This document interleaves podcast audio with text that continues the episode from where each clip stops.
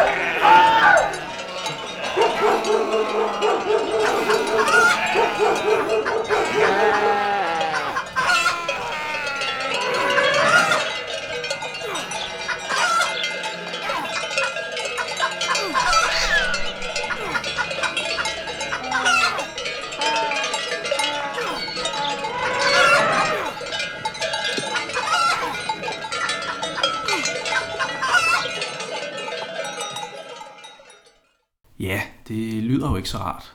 Kan du forstå, hvis øh, der er nogen, der er bange for, at disse metoder kan give veje men? Ej, jeg vil sige, det er meget vigtigt for os i KREA at forsikre om, at der ikke er nogen dyr, som kommer til at lede overlast øh, ved de her metoder.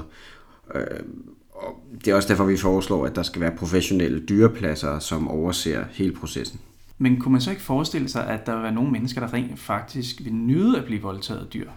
Jo, det kunne man godt, øh, og det, det er derfor, det er vigtigt for os at slå to ting fast. For det første, så holder vi os væk fra alt for nuttede dyr, øh, som mange mennesker vil kunne nyde at blive voldtaget af. Og for det andet, så, så foreslår vi jo så også, at den dømte får nogle elektroder på hovedet for at registrere aktiviteten i hjernens nydelsescentre. Og så kan man sige, er der så aktivitet, jamen så skal vi finde på noget nyt end det her dyrevoldtægt. Altså så kan jeg forsikre dig om, at den dømte ikke bliver sluppet fri, før han har fået en passende straf. Og det er også derfor, at vi sådan fremhæver, at dyreforslaget må betragtes som en start, da mange mennesker øh, finder det ubehageligt. Øh, men på sigt kunne man godt forestille sig mere personificerede straffe. Øh, hvis du nu for eksempel har allergier eller fobier, øh, så er vi jo meget stærke fortalere for, at man udnytter dem. Øh, men det skal selvfølgelig udnyttes på en altså, vidensbaseret måde, så vi har forskningen fuldstændig tæt knyttet til, til, til det her straffe. Ja, altså kunne man ikke forestille sig en situation, hvor en person er blevet dømt til dyrevoldtægt, og straffen er blevet udført, men at man efterfølgende finder ud af, at personen er uskyldig?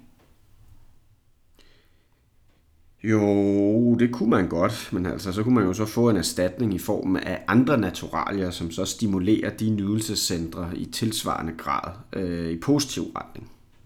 Men altså, det er pebernødder. Ja, det er jo muligvis pebernødder i statsbudgettet, men, men, men der skal jo være en substantiel pengebeløb til de ramte. Nej, altså det, var ikke det. det skal være pebernødder som, som kompensation. De smager skide godt. Pebernødder? at, altså, hvor mange pebernødder skal der så til for at råde bod på en bjørnevoldtægt? 10.857.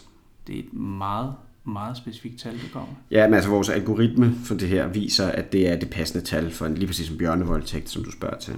Okay, lad os prøve at rykke videre. Øh, I gør jo noget for at vende folkestemningens fordel for det her forslag, og hvis man for eksempel har læst øh, Vestjyllandske lokalaviser her for nylig, så vil man nok have lagt mærke til nogle meget store halvsidesannoncer, I har indrykket med overskriften Voldtægt nu.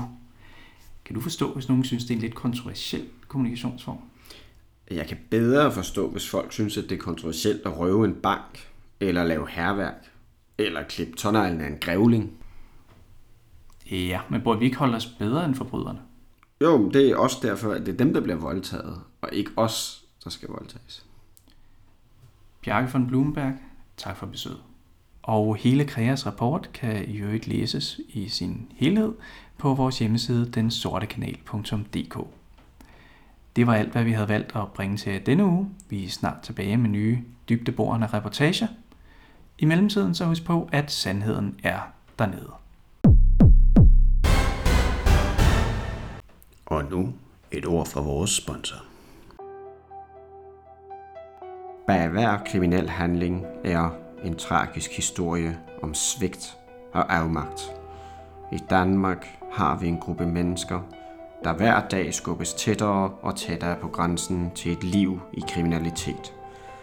Lavere topskattegrænser og øgede grønne afgifter tvinger disse mennesker ud på et punkt, hvor de kan blive nødsaget til at leve et helt normalt liv. De omgås ligesindede, hvor hvidvask og selskabstømning ses som nødvendige under for at kunne opretholde et nogenlunde tåleligt livsstil.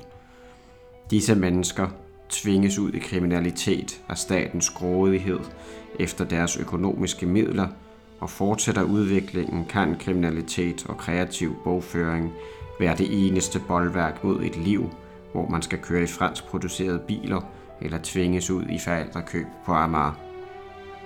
Du kan redde disse mennesker fra et liv i kriminalitet. Alt du skal gøre er at betale dine bank- og advokatomkostninger med glæde. For husk på, renter og gebyrer, det er noget, vi giver til hinanden. Denne reklame var betalt af foreningen Red Nordsjælland. Tak til vores sponsor. Til sidst i den sorte kanals podcast er det som sædvanligt blevet tid til Fake News-quizzen, hvor vi giver tre aktuelle nyheder, men kun to af dem er rigtige. Nyhed nummer 1. Norske fiskere er stødt på en hvidval iført seletøj med den påtrykte tekst udstyr fra Sankt Petersborg. Valen menes at være undsluppet et hemmeligt russisk eksperiment, og seletøjet menes at være beregnet til at bære kamera, våben eller måleinstrumenter. Nyhed nummer 2. Folketingsmedlem for Dansk Folkeparti Bent Bøsted har foreslået, at stærkt krydret mad forbydes i offentlige kantiner.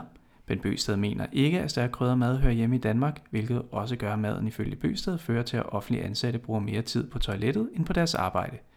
Det giver ringere service til borgerne og større omkostninger for staten, udtaler Bøsted.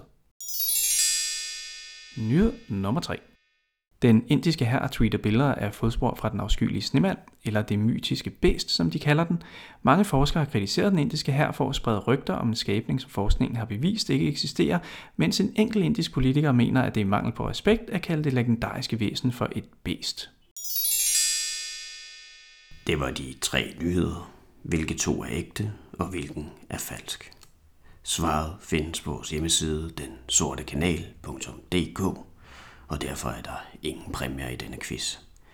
Husk også at besøge vores Facebook-side, hvor vi kårer den valgplakat med det mest interessante budskab ved det igangværende Europaparlaments- og Folketingsvalg. Indtil vi høres ved næste gang, så hører I vel noget af